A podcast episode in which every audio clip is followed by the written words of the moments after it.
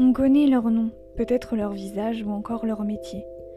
Philosophe, avocate, militante, médecin ou encore politicienne, on a tendance à associer un nom à une cause. Mais derrière, il y a une femme. Son histoire, son vécu, ses pensées, sa jeunesse et plus encore. Ce podcast retrace la vie des grandes dames à travers les siècles.